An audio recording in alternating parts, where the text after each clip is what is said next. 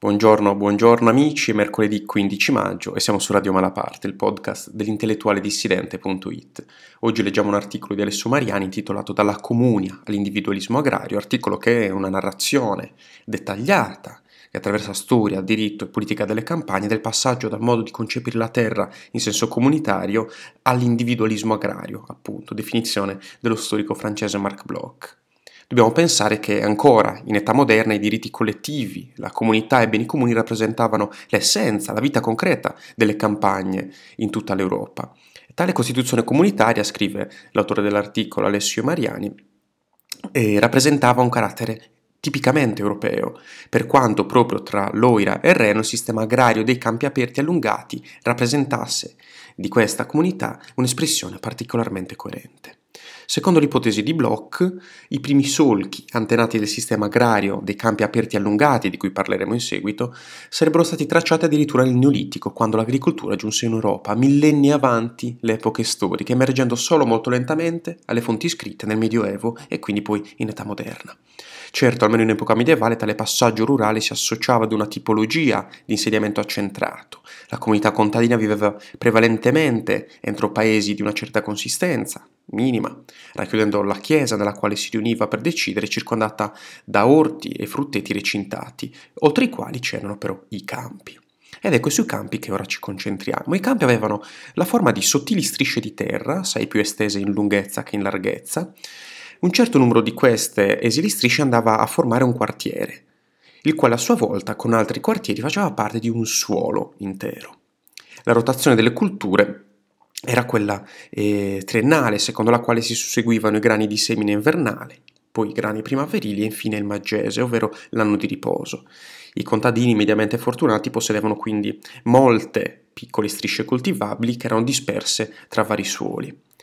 Frammentazione e dispersione dunque imponevano, al fine di svolgere agevolmente i lavori agricoli, che quantomeno a livello di quartiere tutti i proprietari, quindi tutta la comunità, seguisse il medesimo ritmo nella rotazione delle colture e si ritrovasse ad arare, seminare e mietere a partire dalla medesima data indicata dalla tradizione o stabilita dalla comunità. Ecco, e come segnala Mariani, il primo legame agricolo della comunità.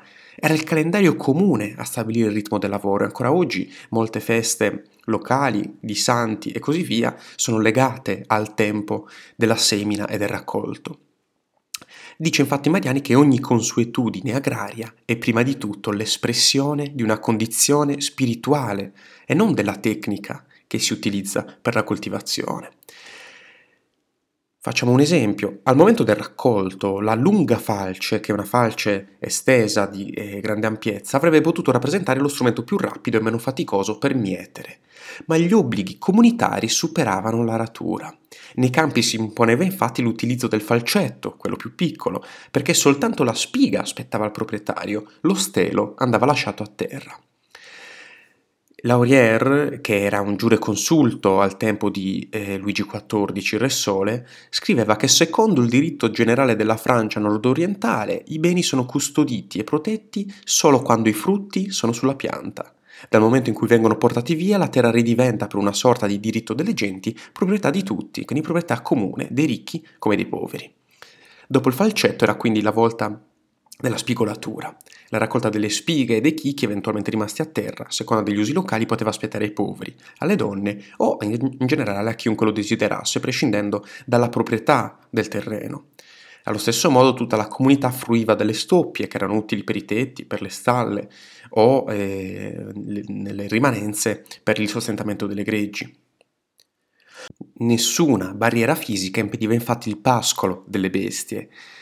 Chiunque volesse pascolare il, proprio gregge poteva farlo liberamente in ogni campo tranne quelli ovviamente recintati, ma erano solo pochi casi, quelli di frutteti o di culture particolari.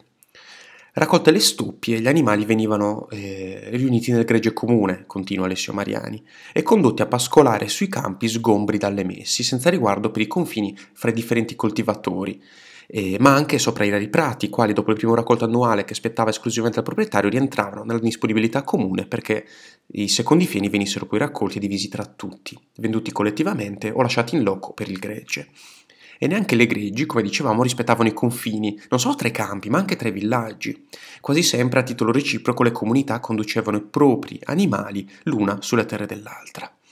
La partecipazione non egualitaria ai benefici del gregge comune rifletteva pertanto antichi ordini sociali. Ovviamente la precedenza era quella dei signori, poi quella dei contadini, eh, i quali a loro volta si distinguevano tra i contadini che possedevano l'aratro e gli animali per muovere l'aratro e poi i meri braccianti. I canoni riscossi dal Signore, scrive Mariani, quasi sempre erano fissi. Di contro il fenomeno europeo della svalutazione moneta- monetaria ebbe durata secolare e fu assai lento. Soltanto a partire dal XV secolo i signori si resero conto della crisi che minacciava la loro classe per molti fu troppo tardi, i nobili di antica stirpe, restii a mutare il proprio stile di vita, si indebitarono, ipotecarono le terre per trovarsi infine costretti a vendere terre, castelli e diritti. Quasi sempre furono i borghesi provenienti dai traffici commerciali o dalla carriera negli uffici a rilevare questi diritti. Il mutamento di elite era destinato a rimanere inoperoso, tale conquista borghese avrebbe rappresentato piuttosto, come scrive Bloch, l'avvenimento più denso di conseguenze nella storia rurale. Così questa prima mentalità capitalistica introdottasi nelle campagne cambiò anche il modo di amministrare i beni e la terra. I proprietari borghesi, assieme ai vecchi nobili che erano riusciti, e i pochi vecchi nobili che erano riusciti ad adeguarsi alle nuove strutture economiche, affinarono le tecniche di amministrazione, ricercarono negli archivi antichi canoni e diritti caduti in disuso e incamerarono le terre. Ad agitare le ambizioni della grande proprietà c'erano però i terreni comunali, comunia in epoca franca, sui quali vertevano i diritti sia del signore sia della comunità. In molti villaggi dell'Occidente bretone si coprivano la maggior parte della terra, lì i comunia erano sufficienti a sostenere gli animali di tutti. Per molto tempo, prevalendo una mentalità che riteneva l'erba, le acque, la terra incolta non passibili di essere possedute, fu addirittura la consuetudine, quindi la norma eh, generale comune a normare l'impiego di questi beni che paradossalmente i signori possedevano proprio in virtù del fatto che il popolo potesse usufruirne. I contadini non si limitarono dunque a subire passivamente i mutamenti in corso verso il sistema dell'individualismo agrario e spesso la violenza colpiva nottetempo, le sempre più frequenti recinzioni considerate illegittime ed erette per sbarrare il passo al gregge comune. Quindi un mutamento, quello dalla, eh, dai comunia, dalla terra comune all'individualismo agrario, che non fu eh, del tutto pacifico. A differenza che in Inghilterra, dove la crisi dell'assolutismo non permise alla monarchia di, la, di frenare scusate, le recinzioni dei terreni, in Francia gli intendenti regi tentarono di intervenire per proteggere il benessere delle comunità, ma fu un tentativo in realtà piuttosto vano. È soltanto dalla metà del Settecento, poi con la temperia illuminista, che i pubblici poteri mutarono orientamento, spinta dalla riflessione intellettuale degli agronomi, espressione in realtà della classe dei maggiori proprietari, la rivoluzione agraria andava scardinando equilibri secolari per muovere in direzione dell'agricoltura contemporanea, perlomeno di quella che noi conosciamo. Le nuove terre le nuove idee sostenevano la pienezza della proprietà privata contro usi civici e diritti signorili, la libertà di recintare i campi e l'estensione delle culture foraggere, al fine di sostenere l'allevamento, di incrementare la produzione di letame e negare il riposo alla terra tramite la concimazione sistematica. Grazie alla rivoluzione agraria le rese dei campi conobbero un'ascesa produttiva fenomenale, raggiungendo anche il 100% rispetto eh, all'agricoltura più antica permettendo l'urbanesimo nei secoli successivi. Sebbene mai unanime, scrive ancora Alessio Mariani, la massa contadina tentò di opporsi alla riforma, specialmente nelle regioni di campi aperti allungati, dove lo spirito comunitario era profondo. Riformatori moderati come il ministro Henri Bertin furono consapevoli della problematica sociale che andavano causando, indecisi tra il benessere di una parte soffrente dell'umanità e il più grande vantaggio dell'agricoltura. Altri paragonarono la barbarie degli usi tradizionali, avversi ai diritti dell'individuo, a quella delle oscure cattedrali gotiche medievali. Certo, forse come intuiva Bertin, la logica della produttività trionfò solo avverando l'eterna tragedia delle conquiste umane, perché i più adacci non indetreggiavano, volevano il progresso e accettavano che facesse qualche vittima, come scrisse Marc Bloch nei caratteri originali della storia rurale francese.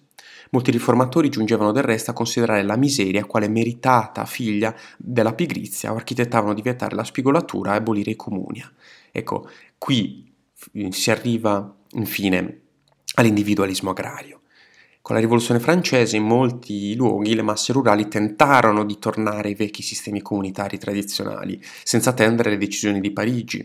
I contadini ricorsero alla violenza, batterono i recinti.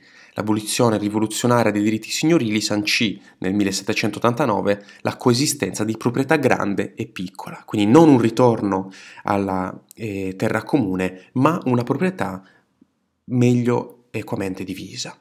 I braccianti non rappresentavano certo la classe dirigente della rivoluzione, composta al contrario da borghesi devoti alla proprietà privata. Con i governi rivoluzionari, per giunta liberi dai litigiosi tribunali, parlamenti, signori e dipendenti dell'antico regime continuarono gradualmente a promuovere l'individualismo agrario. Specialmente in quelle zone dove lo spirito comunitario era più forte, anche i contadini poterono acquistare parte delle terre espropriate a clero o ai nobili fuggitivi, o ritagliate infine dai terreni comunali, ma nel complesso la scomparsa delle servitù collettive rappresentò per il proletariato delle campagne un disastro dal quale non si è più risollevato, causa non ultima dell'inarrestabile esodo verso l'avvenire, cioè verso le nascenti città industriali moderne.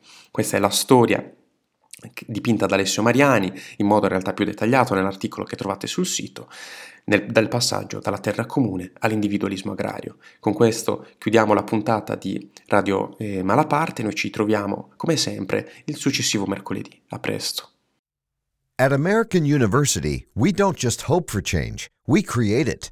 We don't just dream of a better world, we make it a reality. With a graduate degree from AU, you'll access expert faculty and connections throughout DC to develop skills and experience to turn your passion into purpose. And that purpose can make all the difference in your career. Discover the difference a degree makes at american.edu/grad school.